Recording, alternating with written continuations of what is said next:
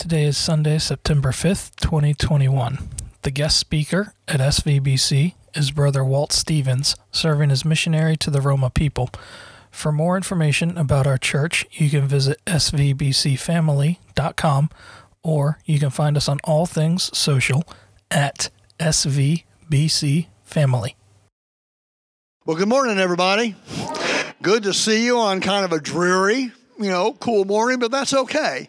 You know, after the heat we had a few weeks ago and everything, this is this really feels nice. Um, did want to let you know, and all that as you came in this morning, you saw the dirt piles and all outside, and all we are having a gopher problem, and all. No, not not really. We're getting things taken care of as far as the drainage and all that, and uh, you know, be in prayer as the guys have been doing that. Daryl was just sharing with me. Looks like that um, they're going to try something that would keep us from having to dig up all around the building, and if that works, you know, then praise God for that. Okay, but we'll continue to be in prayer and just thank the Lord that He is. Uh, um, uh, provide it, you know, that we can do these things. I uh, wanted to share with you real quick. Uh, we had our Awana kickoff Wednesday evening, and it just went tremendous. And all I think started off with 32 kids and all that were here, and um, that was with some missing. Becky, is that right? That was with some uh, missing that will be coming. So praise the Lord for that. Our Awana starts next week, next Wednesday evening. So that season is going. Um, just before we begin the service and everything, um, guest, thank you for being here this morning. In the pew in front of you is a guest card. We're going to ask that you take that. If you would fill that out, please. And at the end of the service, there's a table out back that uh, uh, our uh, one of our uh, guest greeters will be there, and we have a gift for you for visiting here with us at Shenandoah Valley. And we appreciate you coming today. Thank you. You may be seated.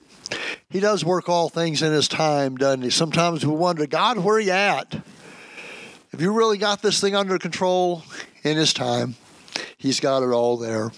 This morning, Brother Walt Stevens is with us. Walt and I go back to the 80s, back in Ohio, and all where we first met. He was at the uh, Cleveland Baptist Temple, I believe, and uh, I was pastoring just south of Cleveland there in Brunswick. And uh, we've uh, met up quite a few times you know, through those years and uh, uh, learned to enjoy him, his ministry. Walt is a gypsy. He'll tell you a little bit more about that, but um, has a ministry to gypsies and all in Florida, in Ohio, and also over in Romania. So, Walt, you come on up, brother. It is all yours. And um, bring the word, brother. Amen. Praise the Lord. Te avem blozluime katal mga praltai mga pea katalesko shavu Isu Christos. Did y'all get that all right? That's scriptural tongues, and I'm going to interpret for you. I've got some feedback up here, brother. May be blessed of the Lord, my brothers and sisters, and of his son, uh, the dear Lord Jesus Christ. It's a privilege here to be with you this morning. I thank the Lord for the opportunity. As your pastor has mentioned, we go way back, and uh, precious friends, he and his wife and family, and I thank the Lord for him and his ministry these many, many years. As he has already mentioned, I am a fourth generation gypsy myself. Raised here in the United States, my great grandparents came from different parts of Eastern Europe. There was no specific country as they were the wanderers of Europe. I greeted you in the Gypsy language. Uh, our people have preserved their language even here in the United States and all over the world. On my display, there's a photograph of my uh, maternal great grandparents, great uncles, and grandfather. And I was raised in a traditional Gypsy home in America. Uh, I won't go into deep detail about the history of the Gypsy people because the video presentation will do that but uh, gypsies in America and all over the world do not assimilate into society, sometimes by their choice, sometimes by the choice by the society in which they live. The reason being, and of course you're going to see it in the video, is that Hitler killed 600,000 of my people in the Holocaust, not to forget the six million Jews and the hundreds of thousands of Allied military personnel who gave their life in that war. As a result, when a people group, uh, there's an attempt of annihilating them, walls go up. And uh, the Jews did it, and of course our people did it. And so uh, we, we protect ourselves from outsiders of whoever they may be. And so, uh, raised in a t- traditional gypsy home here in America, uh, I was raised to be a con man by my parents, and I was a con man in a traveling carnival. Before my conversion. Married within the culture, my late wife that passed away in 2017, we would have celebrated 46 years of marriage had she lived through December of that year. But while we were in Eastern Europe establishing churches amongst the gypsies there, we lived in Hungary, had ministries there, but also crossed the border into Romania, where we have several ministries. Uh, she was diagnosed with endometrial cancer. She battled that on and off for nine years until it metastasized to her lungs. And if you know anything about cancer, I hope you never do. But if you do, once cancer's metastasized, doctors don't talk about cure anymore.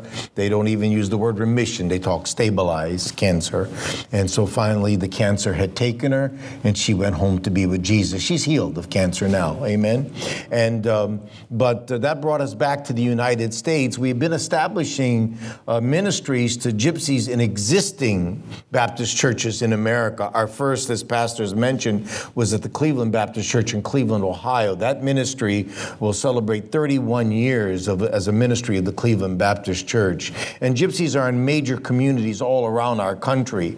National Geographic says there's 40 million around the world. The United States government says there's a million. I don't know how anybody comes up with those numbers, but it's the only documented numbers I have. I believe the populations are much higher because gypsies, because of their asocial behavior do not necessarily answer the census. So I believe there are many, many more gypsies around the world, but those are the numbers that I have that are documented. And uh, prior to our conversion in 1980, as I said, I was a con man at a traveling carnival. My late wife was a fortune teller in Ohio. And uh, married within the culture, I was 16, she was 20. There's no dating amongst the gypsy culture in America. My wife was chosen for me by my parents. I was chosen for her by her parents. I always say that that my mom and dad did a great job, but I'm not sure about her folks. And uh, prior to our wedding day in December 1971, we had never carried a conversation one with another till after the wedding reception. Prior to the wedding, we weren't allowed to be in the same room together alone. We weren't allowed to talk to one another. It was taboo. And uh, she lived in Youngstown, Ohio. We were Southwest Ohio near Dayton. And we had gone up to Youngstown in preparation for the wedding. And one cold November night, late November, uh, they were, she was making some homemade biscuits and serving some gypsy tea for our family. Now, the biscuits are no different than your biscuits. Gypsy tea is a little different, only that we serve it in a tall water glass. Don't sweeten it with sugar, we sweeten it with fruit, strawberries, and all different kinds of things. So our family went over to have biscuits and tea. I went there to look at my future wife, and uh, I was, you know, wanted to be suave and debonair, and I was going to open up some dialogue. I was going to break the rules. And I just commented to her how great the biscuits were. And she responded by sticking her tongue out at me. I knew she was crazy about me then. Amen. But God put us together and we set out on a course to become a successful uh, gypsy couple by the standards of the gypsy people. And the standard of success for a gypsy woman in our culture is determined by how successful of a fortune teller she is. Matter of fact, it's the money making fortune telling maidens who get married first because they're an asset to the family they go to. They're breadwinners. Uh, my my uh, success was determined by how much money my fortune telling wife made for me and the prestige it gave me in the culture. And so the first nine years of our marriage, we had achieved that so called success that the culture dictated to us and that the television set dictated to us. That if we were to have all these things, we would be happy. My goal was to be a millionaire by the time I reached the age of 40. At uh, the age of 25, I was on my way to satisfying that goal. But one morning, I say it without exaggeration, I woke up literally empty on the inside. I couldn't recognize anything but a vacancy, a void, a vacuum that I couldn't satisfy anymore. A new car wouldn't do it, a vacation wouldn't do it, more money wouldn't do it. I was just empty. And I had come to the realization that my life had been a lie. No one told me it was. I just woke up realizing it had been a lie. I was tired of the pretend. I was tired of the fake. I was tired of the phony. I wanted real. I wanted genuine, genuine. I wanted truth but I didn't know what truth was. I was raised in the midst of lies. As a young boy, if I would perform the con, my parents would reward me. If I didn't perform the con, my parents would reprimand me. That'll confuse a 10 year old boy. And I just set out on an adventure, if you will, a trek, a journey, trying to answer that proverbial question what's it all about? What's life all about? Beautiful wife, four beautiful children, everything that you could have that would normally be contentment, I w- was not content. And I'm ashamed to say that I looked for that truth in many of the wrong places, but God knew my heart, knew my desire to know truth, and brought a gospel witness across my path. Little did I know little did I realize the truth is a person. And his name is Jesus. Amen. He said, I am the way, the truth, and the life. No man comes to the Father but by me. Right. It was uh, springtime of 1980. I had carnival concessions, and I had a friend that I was raised with who had the carnival rides. Now, you just can't set up your concessions in the middle of nowhere. People won't come. It's the rides that draw the people to the festival. And this man, our family would never work with him in the past. He was a terrible, wicked man, more wicked than we were. He was on drugs and alcohol. He would literally beat his employees, and his marriage was in a terrible relationship. But my late wife and I had heard that he'd become a born again Christian. Now, we really didn't know what that was, but we felt that religion might have changed him enough that we could work with him. So, very early in the spring of 1980, May to be exact, we brought our carnival concessions and hooked them up with his ride company. And right away, we saw a dramatic change in this man's life. He was off of drugs and alcohol. He had a good relationship with his employees, and his marriage was in the healing process. He was a young convert. He would fumble through the scriptures to show me how to be saved. But he said three words in May of 1980 You need Jesus. Now, I had heard those words from others before, but it never meant anything because whoever told them to me were not living their lives as thus I thought Jesus would live his life. This man's life was living up to the thought fact that he knew Jesus. One of the things that impressed me most about this man was the tear down night of the carnival. It's a very dangerous night. It's when we tear down the heavy equipment, hitch up trucks and trailers, and move to the next fair or festival. It could be a couple hundred miles. A piece of heavy equipment could fall on somewhere, there could be a traffic accident. And I'd watch him in the wee hours of the morning he'd go behind a concession trailer or a tree and I'd watch him pray. And something said inside of me that he knew something or someone that I did not know. That was the beginning of the carnival season of 1980. The carnival season ends in the fall of that year. Matter of fact, that we were in Loudonville, Ohio during the Loudonville Street Fair. It was the last festival of the year. Me and this gentleman were going to separate for six months. I wouldn't see him again for another six months. And those three words, you need Jesus, went round and round in my head for six months took that long road to my heart. And October 4th, 1980, during the Loudonville Street Fair, we took over the whole town. The games and the rides were on the streets. Our travel trailers were parked in parking lots of businesses, our trucks. Our semis, our trailers were parked there. And I went to him at the last day of the festival. It was a Saturday. His name is Joel. And I said, Joel, you told me I need Jesus. Tell me, how do I get Jesus? And in his infant faith, he said to me, Walter, get alone with Jesus. Tell him that you're a sinner. Tell him that you're lost and ask him to come into your heart and save you. October 4th, 1980, I went back to my travel trailer. I knelt beside my bed. I looked toward the heavens and I prayed a prayer something like this I said, Dear Lord Jesus, I don't understand the Bible. I said, Jesus, I don't understand Christianity. I told him definitely that I didn't understand the church, but I did tell him I was a lost sinner. And I asked him to come into my heart Amen. And to save me. I even closed that prayer with this phrase Take me to heaven when I die. And you know what God did at that very moment. He saved my wicked soul. He established my feet upon the rock, the Lord Jesus. And I've never been the same since. And I love saying this testimony. I believe in a gospel that saves a man. I believe in a gospel that keeps a man saved. Amen. Amen. And I believe in a gospel that changes the way a man lives. And God began to make dramatic changes in my life.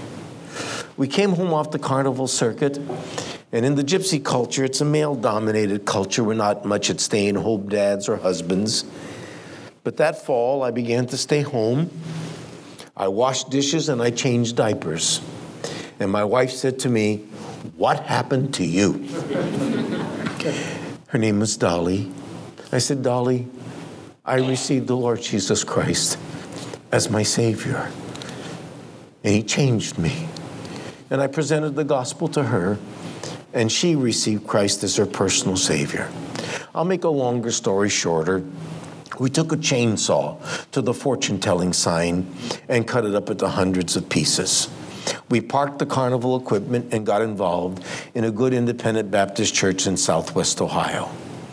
Well, after we took down the fortune telling sign, our culture ostracized us. My two sisters didn't speak with my wife for two years. Remember, her worth was determined by how successful a fortune teller she was. And so, what the American flag is to you and I, the gypsy fortune telling sign is to the gypsy. It's a symbol of their identity. And our families thought that we were leaving the culture. In those two years of being uh, ostracized, we got rooted in the church. And we grew and eventually began serving, getting baptized, serving in the local church. God called me in the winter of 1985 to preach God's word. I had the privilege of being trained by my local church pastor, served as youth director for several years, moved into the church parsonage, and received a paycheck for doing the Lord's work. It amazed me. I would have paid him to serve him. And we began praying for the gypsy people, specifically of the United States, all the major cities of America that have the highest populations of gypsies. Just down the road in the Washington, D.C. area is a large population. Baltimore, Maryland, where my tribe of gypsies are from and all over the United States. And we began lifting up them up in prayer, saying, God, send someone to the gypsy people. We knew someone had to be sent. And it wasn't long while we were praying that prayer that the Holy Spirit began to speak to my heart. And He said, What about you? And I said, Oh, no, not me, Holy Spirit. I'm second man of the Crossroad Baptist Church. Youth department is growing, souls are being saved. And the Holy Spirit whispered back and said, No, I have molded you. I have made you to reach your own people. And the hardest thing I've ever done in my Christian life, I say it without exaggeration, was when I went to my pastor's office to tell him that we were being called away to the mission field. You'd say, Brother Stevens, why was so that, that so difficult? This is the preacher who taught us this book.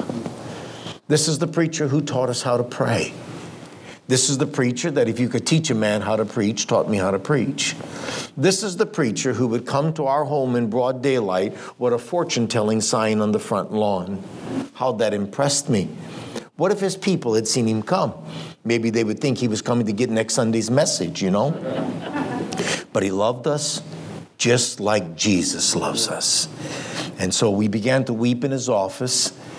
We began to pray, and God gave us a plan. We met with Dr. Charles Keen, uh, pastor emeritus of First Baptist Church of Milford, Ohio, a great missions pastor. I hooked up with a mission board out of Jacksonville, Florida called Baptist Missions to Forgotten Peoples. We did about 13 months of deputation, moved from Southwest Ohio to Northeast Ohio, where we established the first ministry, our first ministry among the Gypsy people in Cleveland. Since that time, we went to Miami and started another ministry. We were ministering to gypsies in Pittsburgh, ministering to gypsies in Detroit. And then in 1995, began making trips after the fall of communism, communism in Eastern Europe where eventually went full time in 2003 and established churches amongst the gypsies of Hungary and Romania. Matter of fact, at 4 a.m. this morning, I had an internet service with one of our churches in Romania. I went back to bed afterwards, though. I wanted to do it in my pajamas, but it was a video. Uh, and God has just been blessing our ministries. Um, I tried to be a widower. Matter of fact, I really worked at it. But when you lose a loved one, you deal with two things grief and loneliness. Grief subsides, it kind of scars over. A song, a restaurant, a church, a pastor, and his friend and his wife from old memories will open that wound again.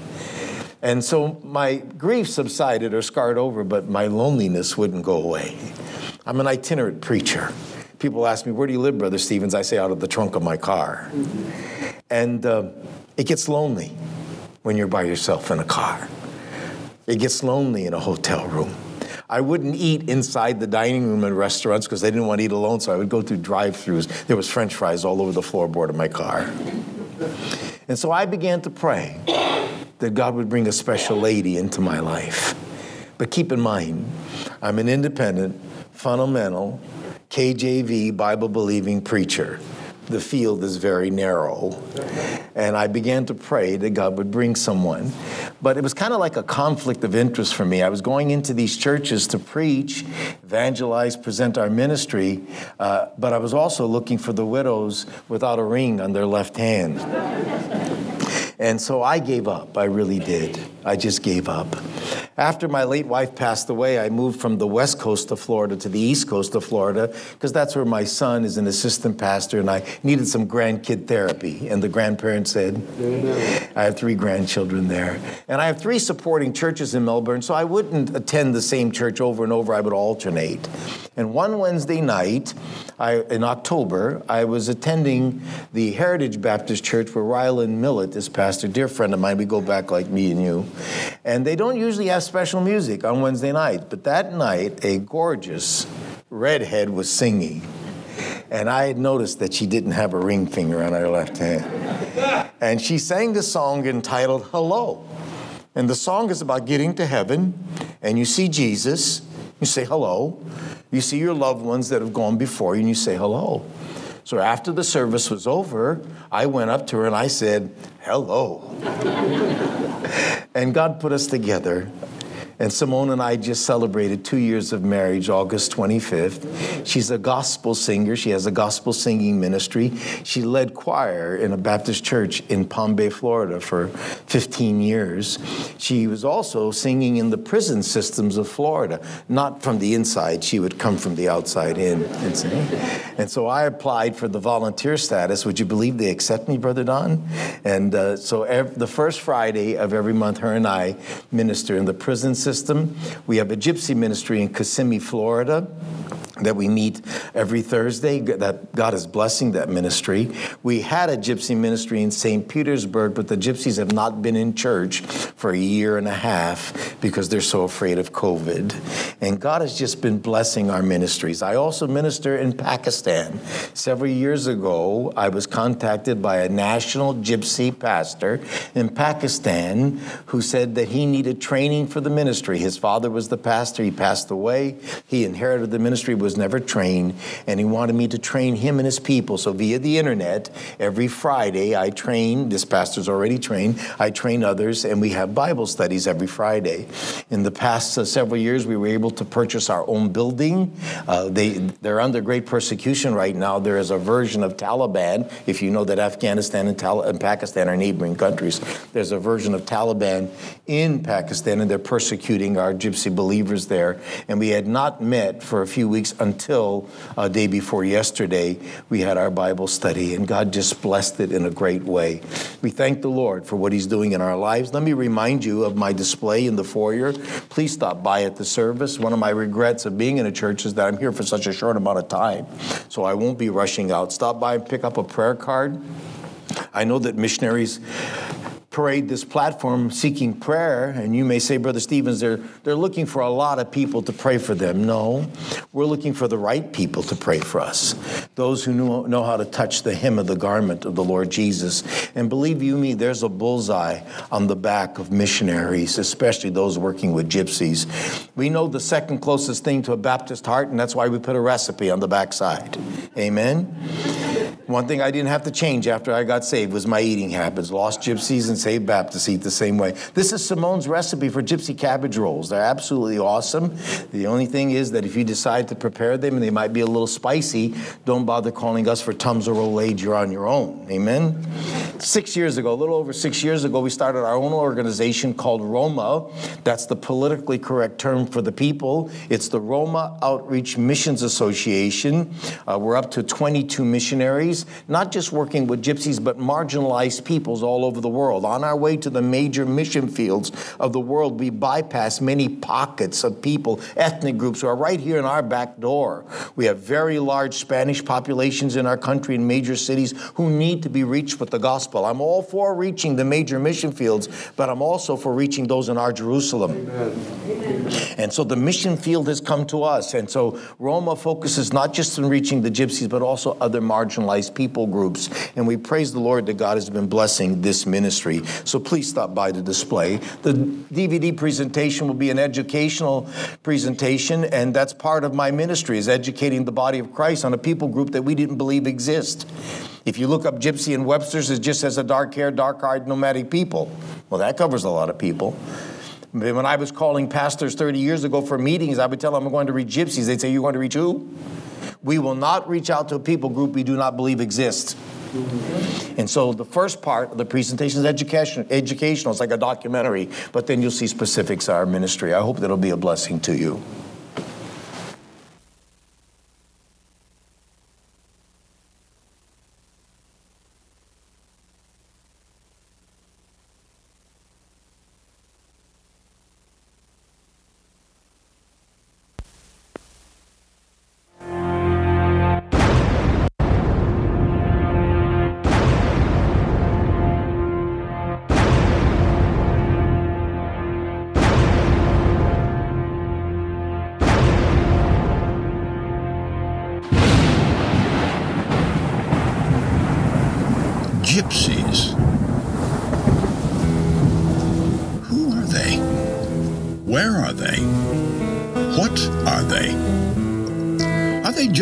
Figment of grandma's imagination? You know, the grandma that used to warn you that the gypsies might kidnap you? Are they mythical characters of werewolf and vampire movies? Are they, as Webster describes, a dark haired, dark eyed nomadic people? Well, yes, they are people human lives with ever living, never dying souls, existing in their own very secretive and private worlds. They are moms, dads, sons, daughters, grandmas, grandpas. They are people who are very much like you and me, but yet very different. They are a people who have not blended into any society in which they live a people who have become a culture within a culture worldwide, an ethnic group who have preserved their language and speak it in almost every country of their sojourn, a closed society who only marry those of their own race, with very few exceptions. Gypsies, or as they are properly called, the Roma people, originated in India it is believed that they began to migrate westward to other countries way back in the 10th century. Some experts teach that they possibly left India due to the fact that they were the lowest of the low of the Hindi caste system of religious belief, where they were known as the untouchables, the pariahs, the dogs, the outcasts. But not only were they the outcasts of India, they soon began to find that wherever they went in the world, they came to be rejected as outcasts there as well. As they wandered from country to country, their plight only worsened. Throughout Europe, they were hated and shunned. They were Romania's Tsigan, Germany's Zigeuner, Greece's Giftos, and Spain's Gitanos, all variations of the same word outcasts. They were enslaved in many Eastern European countries for several centuries. Yet, even with their emancipation in the mid 1800s, their situation only worsened as gypsy persecution escalated. Under Hitler and World War II Germany, they were considered to be pollution to the Aryan race, to be treated as rodents, pests, and parasites that needed to be exterminated from the fatherland. It has been estimated that some 600,000 gypsies were slaughtered in Hitler's death camps. The Nazis would use the long, dark, beautiful hair of the gypsy women to stuff the mattresses of their military. And they would rip the silver and gold from gypsy mouths to fuel the Third Reich's war machine. And even today in Europe, little has changed for the Roma people. Though they are the so called poster children of human rights violations for the European Union, the persecution and hatred is still about the same. In many former communist countries, they were given parcels of land, but always on the outskirts of town. Under the socialist regimes, they received welfare checks in a feeble attempt to solve the so called Roma problem. Since the supposed fall of communism, they are now even more destitute. There is still the same old hatred and discrimination against them most businesses and industries will not employ them. Thus, they resort to begging or stealing or conning for their survival. Of course, as you can well imagine, such behaviors make their reputation among the indigenous people among whom they live only worse. The physical condition of Roma people is heartbreaking, to say the least. Yet they endure something more terrible than all of this. Far worse than the hatred and poverty is the spiritual condition of their souls. Imagine the horror of living out the wretched history of ostracized existence that the Roma have experienced, only to end up spending eternity in hell, separated from God Himself and His people forever. This is a situation far too intolerable to believe or accept. Yet tragically, because the Gypsies have been one of the most hated people groups in the world, they have also been one of the least evangelized ethnic groups in existence today. How then do we reach these folks? A people that Satan has held in his clutches for centuries. People who are lost and entangled in a web of sin, fortune telling, thievery, idol worship, tradition, superstition, and hatred toward all other races. God has to do a remarkable work of grace in reaching a handful of gypsies and then burdening and equipping them to reach back into their culture with the liberating gospel of Jesus Christ.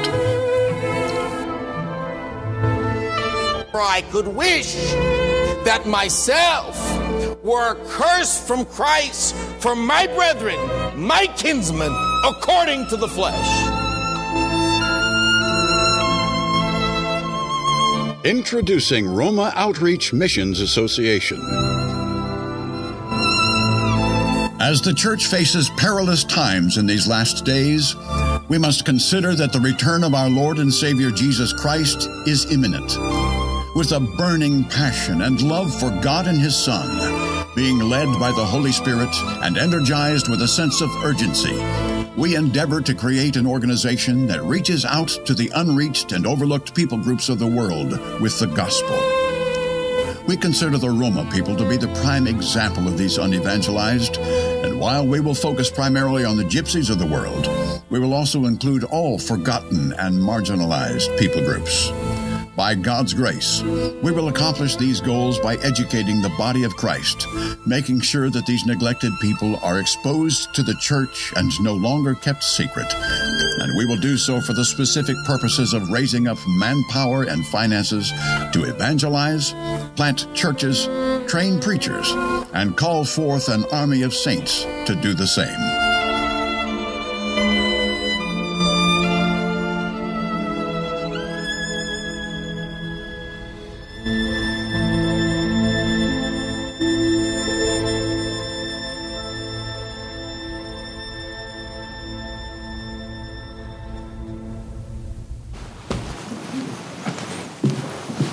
Well, I hope that was a blessing to you, but it also might have uh, created more questions than it answered. And so I'll be by my display after the service. Stop by and ask some questions if the Lord leads you to do so. Turn with me your Bibles, please, to the book of Acts, chapter 8. Acts, chapter 8. I need to put this disclaimer in here. I'm an old fashioned fire and brimstone preacher and I don't apologize for it. That's how God wired me. I'm very enthusiastic and I'm animated. I hope that my enthusiasm and my animation won't offend you. If it does, then don't pay attention to me. Pay attention to the Word of God. Amen. Acts chapter 8, we want to begin reading at the fifth verse. Would you accommodate me and stand for the reading of God's Word? It may not be your custom to do so if you have the strength and ability to do to stand. Nowhere in the Bible does it say that we have to stand for the reading of God's Word. But I work with primitive people who don't understand the importance of this book, and so we have them stand to honor and revere the Word of God. And when you stand, it makes me feel at home. Acts chapter 8, beginning at the fifth verse, we'll just read a few verses. I'll read aloud as you follow in silence. Then Philip went down to the city of Samaria and preached Christ unto them. And the people with one accord gave heed unto those things which Philip spake, hearing and seeing the miracles which he did. For unclean spirits, crying with loud voice, came out of many that were possessed with them, and many taken with palsies and that were lame were healed. And the theme, the title of the message comes from the eighth verse, and there was great joy in that city. Let's go to the Lord in prayer. Father in heaven, thank you for the opportunity to be here. You know my heart's desire. You know what I've already been praying about ever since Pastor Don and I established this date. I ask God that you use me to be a blessing. I want to be a blessing to Pastor Don, my dear friend, and his precious wife and family. I want to be a blessing, Father, to this, the bride of Christ. But most important of all, Father, I want to be a blessing to the heart of my Savior, the Lord Jesus. For it's in His name we do pray with thanksgiving. And all God's people said, Amen. Amen. You may be seated. I appreciate your project here with Hope for Appalachia. I sent a picture of it uh, to my wife because she is from Kentucky. Matter of fact, I have a hard time keeping shoes on her. But uh, that's a, we uh, send uh, humanitarian aid to our gypsies every Christmas and Easter last year we sent over two tons of all different kinds of basic needs. They're very poor people. Uh, this year the shipping borders are closed right now. Hopefully that they'll open again, but we just took to the shipper 1,500 pounds and probably have twice as much as that ready to ship. The, the shipping cost is what's uh, very exorbitant, so pray that we'll be able to raise the funds to get it shipped there. I'm preaching this morning on the subject great joy in the cities of the world.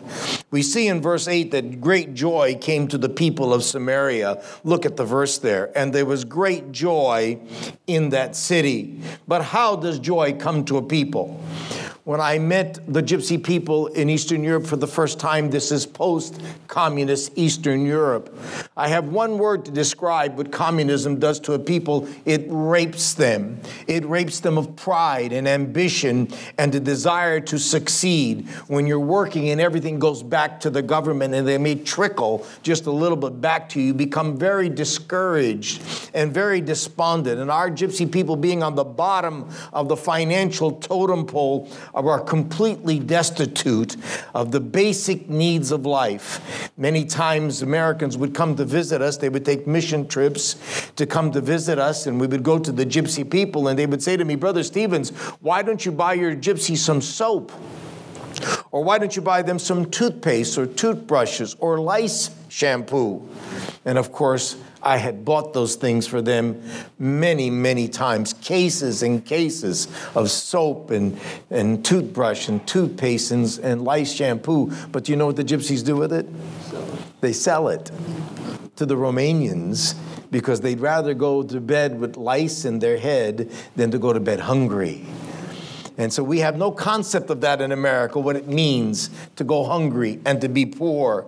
But we brought great joy to them because, number one, we did not necessarily answer all their physical needs, but watch, church, we satisfied the longing of their soul, we satisfied their spiritual need. And the psalmist writes and says, I've never seen the righteous forsaken, nor his seed begging bread. Our goal, our responsibility, our call, call, is not to take care of the social aspect of ministry. Though we feed, we have four feeding centers where we feed 300 gypsy children, upward of 300 gypsy children, one meal a day, five days a week. You say, why don't you feed them six and seven? Well, you do the math. That's a lot of food. Costs a lot of money. But that's not what God has called me to do, is to satisfy the hungry bellies of children. One of the reasons we started these feeding centers is I heard a Haitian missionary say one time it's very difficult to preach the gospel to growling stomachs. They're not concerned about the things of the spirit, they're concerned about the things of the flesh. But just like Jesus did in John chapter 6, he fed them and then he preached the gospel to them and said, Labor not, labor not for the meat that perishes. And so God has brought great joy to the gypsies of the world. But what is the process? What is the pathway? What is the prescription, if you will, to get great joy into the hearts and lives of the people in the community in which we live? Where we shop, where we go, where we conduct business. What is the great jo- uh, the pathway to bring great joy? In our story, we read about the Samaritan people, and the Samaritan people remind me of, uh, of my gypsies. They were a rejected people. They were people who were looked down upon by the Jews because they had polluted the bloodline of the Jewish people. They were the half breeds, if you will, who went to the north, ten tribes. And the Bible says in John chapter four, verse nine, for the Jews Jews have no dealings with the Samaritans. But we also know in the same chapter of the Gospel of John, in the verse in verse 4, it says that Jesus must needs go through Samaria. If you know your geography at the time of Christ, he did not have to go through Samaria to get to his destination, but he did so on purpose because he was going to meet a woman at a well who needed to hear the gospel. Amen. And so the Samaritan people are those who are open to the things of God. You know, we've never coined the phrase the good Jew. We've never coined the phrase the good Roman, but we have coined the phrase the good Samaritan, have we not? Because the Samaritan people, the downtrodden people of the world, Jesus told us to go into the highways and hedges, did he not? Right, yeah to those who are on the fringe of society. That's what Roma is about. That's what our mission age is about. Going to those who are on the fringe of society. And Jesus brought great joy into the city of Samaria, as great joy has come to our gypsies in the cities where we work in Europe and here in the United States. Most of the world is in great despair. It's obvious. Words like joy, happiness, and contentment have been perverted in the materialistic culture in which we live today. Let us look at our text verses and see how great joy came into the cities of the world. Now, I'm going to confess this to you tomorrow. I am no theologian. I have a formal sixth grade education. I'm kind of like Jethro, the Beverly Hillbillies. And gypsies take their children out of school very early because remember, they don't want them to blend into society. And so I went back and got my high school diploma and took Bible training for ministry. But I, am not a deep preacher. It, most of what I preach is on the surface. But you know, there's enough good stuff on the surface that we can satisfy the longing of our. Let's collect some gold and some nuggets of gold and silver and some precious stones from the passages of Scripture. Number one, I'm going to give you four things of how we get great joy into the city. Number one, I want you to look at verse 5. Then Philip went down to the city of Samaria. Number one, there needs to be a preacher. There needs to be a preacher who becomes the mouthpiece and the voice of God. I always say that the Word of God will preach itself, it just needs a voice. By the design of God, He's chosen men to preach His Word, to proclaim the truth of His Word. That's why Paul said to Timothy, uh, Preach the Word. In season, out of season, rebuke, reprove, and exhort with all long suffering and doctrine. The responsibility of lifting up Christ and proclaiming Him. There needs to be a preacher, and Philip was the preacher in our story. Philip was a man who was always ready to preach God's word. He opened his mouth and Jesus came out. What does it say in verse 5? Then Philip went down to the city of Samaria and preached Christ unto them. We were the preachers in 1995 when we first went to Eastern Europe. We had saw it in a homemade video from a Romanian national came to the United States. He was a pastor there under communism, and he escaped communism, literally crossing the Danube River with his little boy over his head while border guards were shooting at him. And but he lived in the community where some of my gypsies are. And he showed us a homemade video of the gypsies of Tinca, Romania. Our heart was pierced. This is the fall of communism. We didn't know what things were like for the gypsies prior to that. And we knew that we had to go firsthand and see it for ourselves. So in, the, in May of 1995, myself and another missionary, we took a direct flight from Cleveland, Ohio to Budapest, Hungary. There's a large population of Hungarians in Cleveland, and so they had direct flights. And then we took public transportation into Oradea, Romania, which is the large town to the county of Bihor. And unbeknownst to us, the national had moved back to Romania to establish churches amongst the gypsy people, but he didn't go to the rural gypsies that were in that video. He went to the major city. We didn't want to be in the major city. We wanted to be in the rural area to see those gypsies that we saw in the video. So we didn't stay with him in the large town. We got a boarding house that we stayed in that if it had water, it was cold. There was no screens in the windows, and so we had a lot of visitors every night. And uh, there were no restaurants, but my sister had sent with me two three pound Hickory Farm beef sticks. You know the ones you get at Christmas time? And I had taken with me a case of Ramen chicken noodle soup. You know the ones that are 100 for a dollar? Not really. And I took a little collapsible Coleman stove. I, I didn't know you couldn't take sterno on an airplane, and I did. And that's what we ate every day beef stick and Ramen chicken noodle soup. We got some of the fresh homegrown tomatoes, best tomatoes I've ever eaten in the world, and got some fresh baked bread from the bakery. But we didn't care about food, we didn't have a car. We didn't care about living conditions. We grabbed our backpacks and walked off into the small villages all around our, our accommodations. Now, gypsies don't necessarily, there isn't a gypsy town or a gypsy village. Every village and town has a part of it where the gypsies live. They're parcels of land that was given to them by the Romanian communist, Romanian government, usually on the fringe of the village or on the fringe of the town near the dumps, railroad tracks out of mainstream society. When we went to the little villages, it was easy to find that parcel of land, but when we came to the town of Tinca, Tinca was a town of 5,000 people, we didn't know where that gypsy part of town was. We spoke no Romanian, so we couldn't ask a national. But as we entered the town, there was a small gypsy boy, about six years old. He was absolutely filthy from the top of his head to the soles of his feet, and he was gazing into a storefront window. And I walked up to him and I said, Kaile Roma. Remember, I'm fourth generation gypsy, 5,000 miles away, but never lost my language. And that means, where are the gypsies? He didn't see a Bible because they were in our backpacks, but he took us by the hand and he led us clear across town to a small one room house. Now, when I say a small one room house, it couldn't have been bigger than 10 foot by 10 foot, maximum 12 by 12.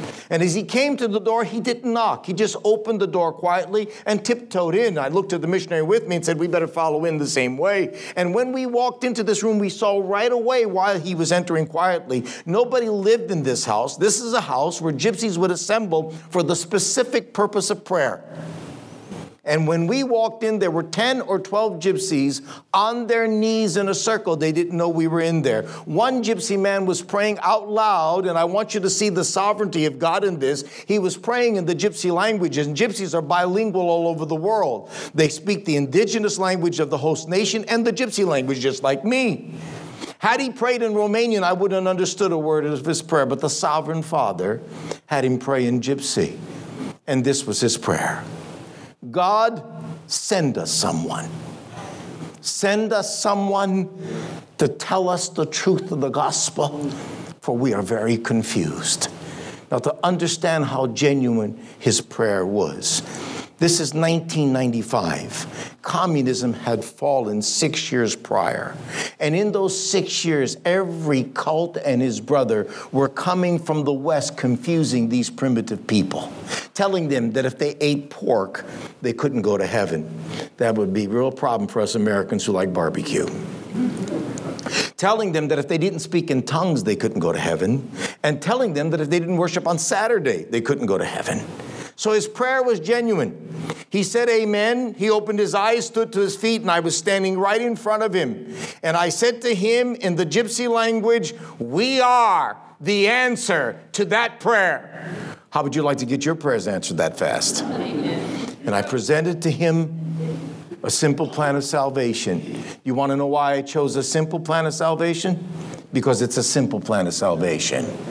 And he and several others in that room fell on their knees and received the Lord Jesus Christ as their personal Savior.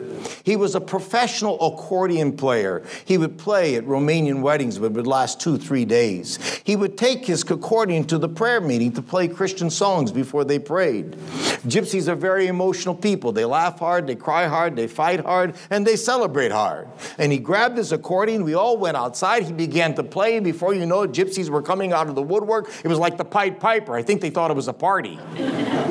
and there on the dirt roads of Tinca, Romania, I preached the gospel again. Many were saved. We had our first baptism in August of that year in the nucleus of the Mana Baptist Church of Tinca, Romania, amongst the gypsy people had been established. The man I heard pray was a man by the is a man by the name of Gitza Feketa. He is now the national pastor of four of our churches. There needs to be a preacher someone who takes the wonderful news of Jesus Christ. And the preacher must obey the call of God upon his life. Just like Isaiah 6, where I, God says, I heard the voice of the Lord. Isaiah says, I heard the voice of the Lord saying, Whom shall I send? And he will go for us. Then he said, Here am I, send me. God knew that Isaiah would, would answer the call. He was just wanting a volunteer. And the preacher must be sent. That's what missions is all about.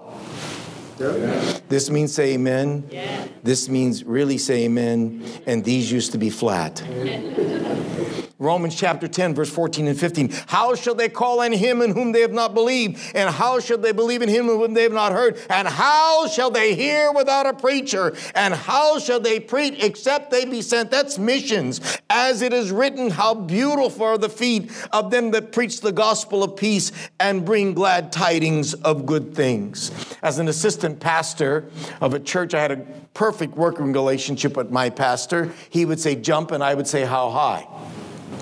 And uh, my pastor was six foot, seven inches tall. I literally looked up to him. And when he would baptize, I would go behind Pastor Don to help him prepare for baptism. He'd sit down in a chair. He wore a 13 and a half triple E shoe. And I would untie those shoes.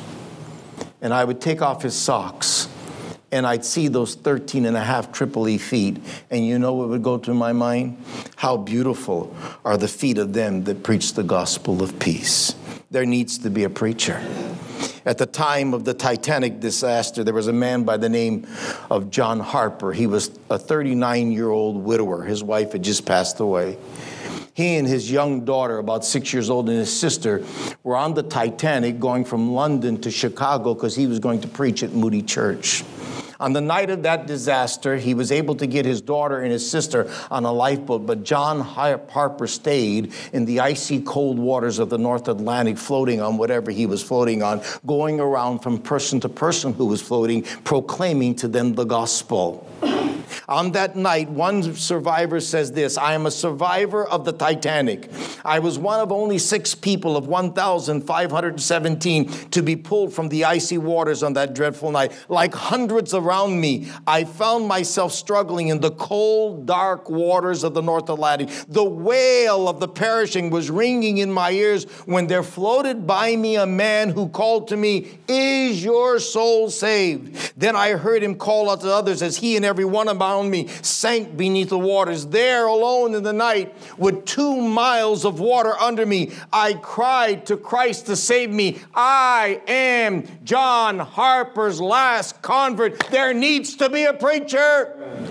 That's the process in our story.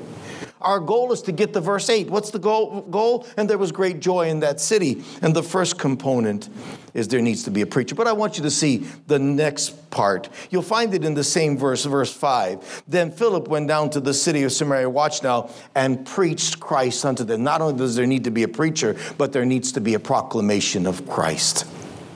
You say, well, what else is a preacher going to preach? Pastor, really? I watch them all the time. They all don't preach Jesus. Hello.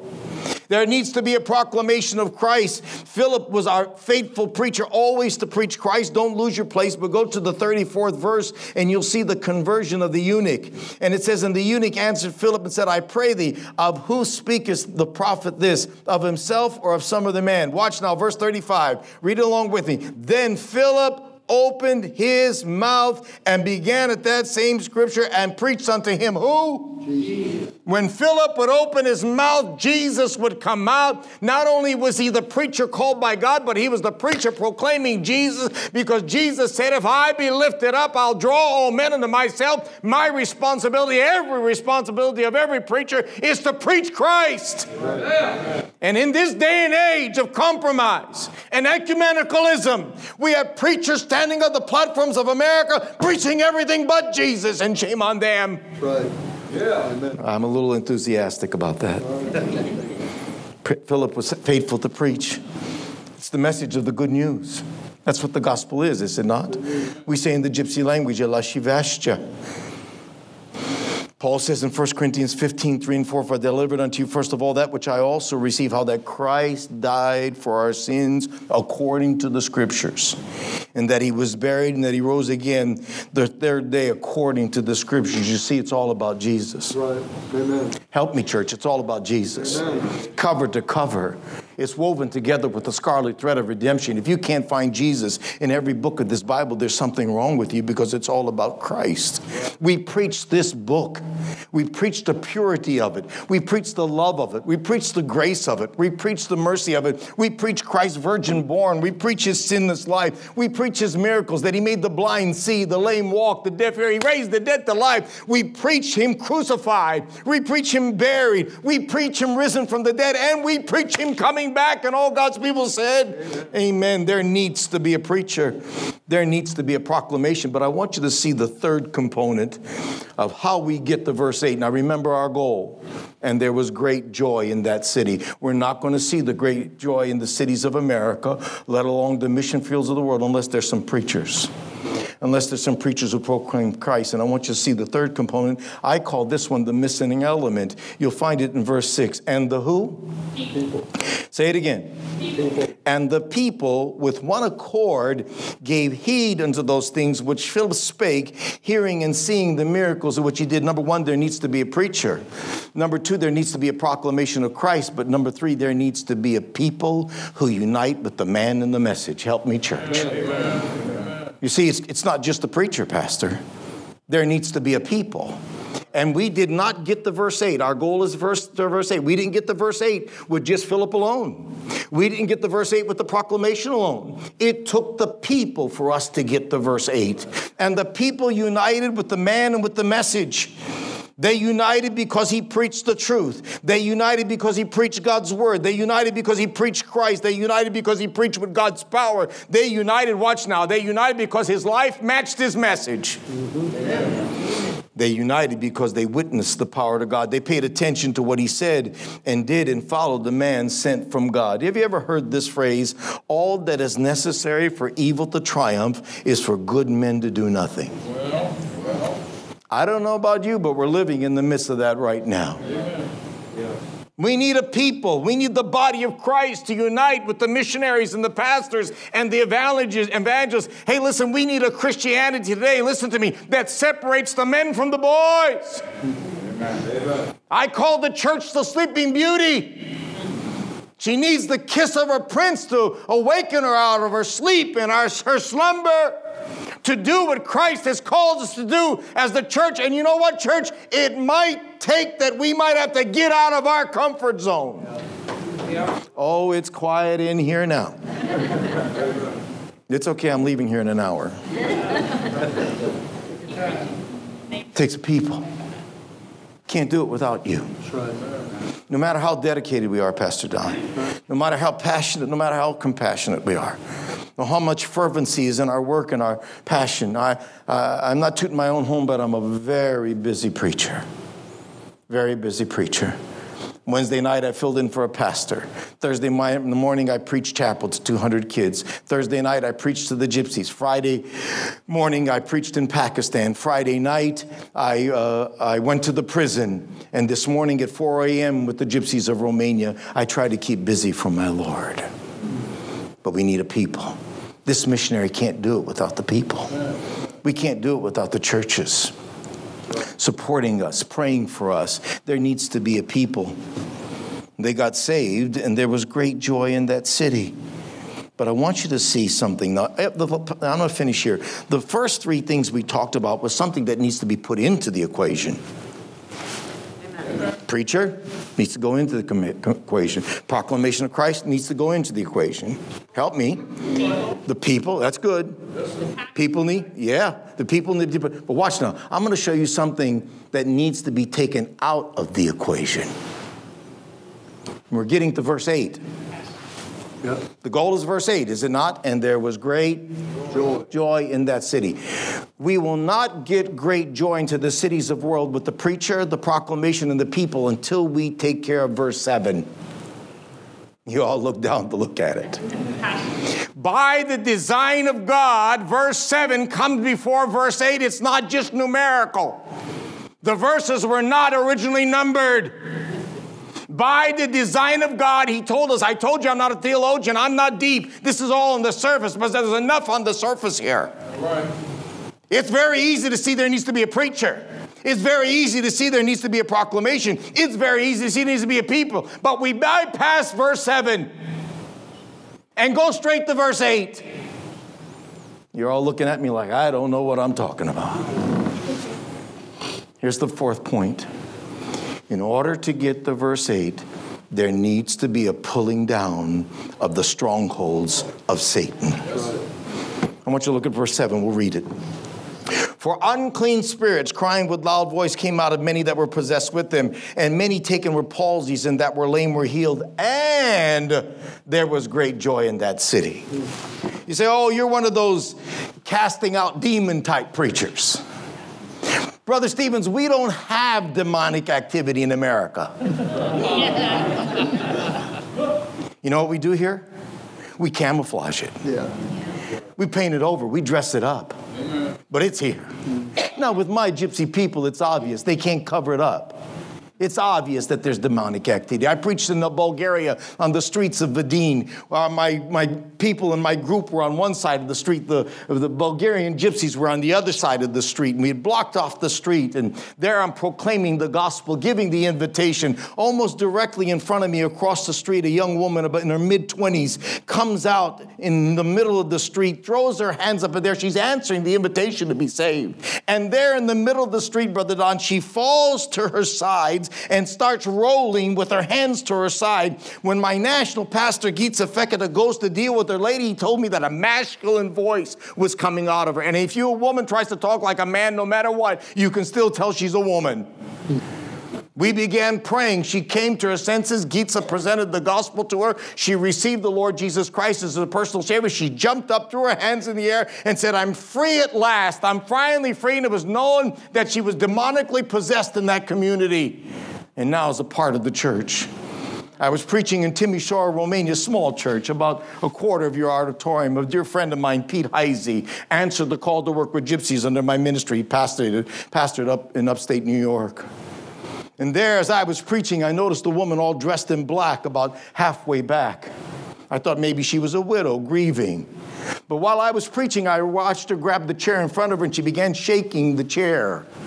At the invitation, she came forward. She knelt to my left. We don't have very many altar workers, but Pastor Pete went to deal with her. Later, he told me that she was just shaking there at the altar. She prayed and received the Lord Jesus Christ. She was dressed in black because she was the local witch. Her name was Maria Bogdan. It was a week, night, a whole week of meetings. You know was at the door of the church every night, the first one? Maria Bogdan. She got baptized became a productive member of the church, and she went home to be with Jesus. You see, great joy can't come to the cities of the world unless we have a preacher who's proclaiming Christ. And the people are uniting, and together we're pulling down the strongholds of Satan. You know what? I love this nation. I'm a patriot. Don't doubt my patriotism. I think it's the greatest nation all the world. I've been to 24. In all its imperfection, it doesn't get any better than the US of A. But you know what we've done in America? We haven't taken Satan out of the equation, we've put him into the equation. Quiet in here. What do we need to do, preacher? We need a preacher. We need a proclamation of Christ. We need a people who are going to pull down the strongholds of Satan. I'll give you the verse. 2 Corinthians chapter 10, verse 4 and 5. Ready? Say we're ready, preacher. For the weapons of our warfare are not carnal, but mighty through God to the pulling down of strongholds, casting down imaginations and every high thing that exalts itself against the knowledge of God, and bringing into captivity every thought to the obedience of Christ. Satan must be taken out of the equation. We need to enter into the strong man's house and spoil his house. Didn't Jesus say so? Matthew chapter 3, verse 27 No man can enter into a strong man's house and spoil his goods except he first bind the strong man and then he will spoil his house. Listen to me, church. God has called me to spoil the strong man's house. Amen. You know, there's one thing about being a thief, you don't forget how. Hello? Yeah. I haven't forgotten how to steal, I still know how. I keep it under control of the Holy Spirit, but you know, I'm still stealing. And you know what I'm stealing? The souls of gypsy men and gypsy women out of the hands of the strong man. You say, What do you do?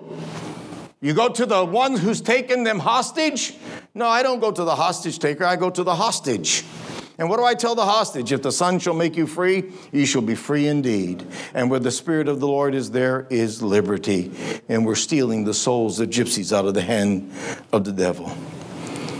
In our story, they chased away the devil that stole their joy and happiness in the first place. John chapter 10, verse 10 says, The thief cometh not but for the steal and to kill and destroy. But Jesus said, I am come that they might have life and have it more abundantly. Only the love of Christ can break the bondage of our people. We can rise to be what God wants us to be. When the preacher is sent from God and goes to a people, proclaims Christ, and the people are obedient to the proclamation, there's a pulling down of the strongholds of Satan. The demons can't take it and they run, and the product is there is great joy in the city. I'm going to close this message with this thought Is Satan afraid of you? Are you rattling the devil's cage? Because that's the kind of Christianity we need today. Radical, rattle the devil's cage Christianity. Here's a question Does, Do the demons know your name? Do you remember that story in the book of Acts, chapter 19, about a man by the name of Sceva and his sons? Y'all remember that story? And Sceva was casting out demons without the authority of God. And here's what the demons said to Sceva and his sons. Now, watch closely. Here's what the demon said Jesus, I, no, here's what Sceva said In the name of Jesus, whom Paul preaches, I cast you out. And here's what the demon said to Sceva and his sons Jesus I know, Paul I know. Who are you? So here's the question, church Does the demonic world know your name? Because if the demonic world knows your name, then you are a threat to them. In the demonic world, Jesus and Paul were on the same level. Not that Paul was the Savior or the Son of God who died for the world, but that he was a threat to them. Are you rattling the devil's cage? Your prayers, your giving, your church attendance will rattle the devil's cage. That's what God has called us to do. Why? So we can see great joy in the cities. I have a bookmarker that says this Live your life in such a way that when you get up in the morning and your feet hit the ground, Satan shudders and says, Oh no, he's awake. Did y'all get that? Yeah. You say, "Oh, well, preacher, that, that's that's old. That's from the Bible. That, that's not that's not for today. That rattling the devil's cage. We we've passed that." Maybe because we believe that, that's why we're the predicament we're in. For evil to triumph, good men need do nothing.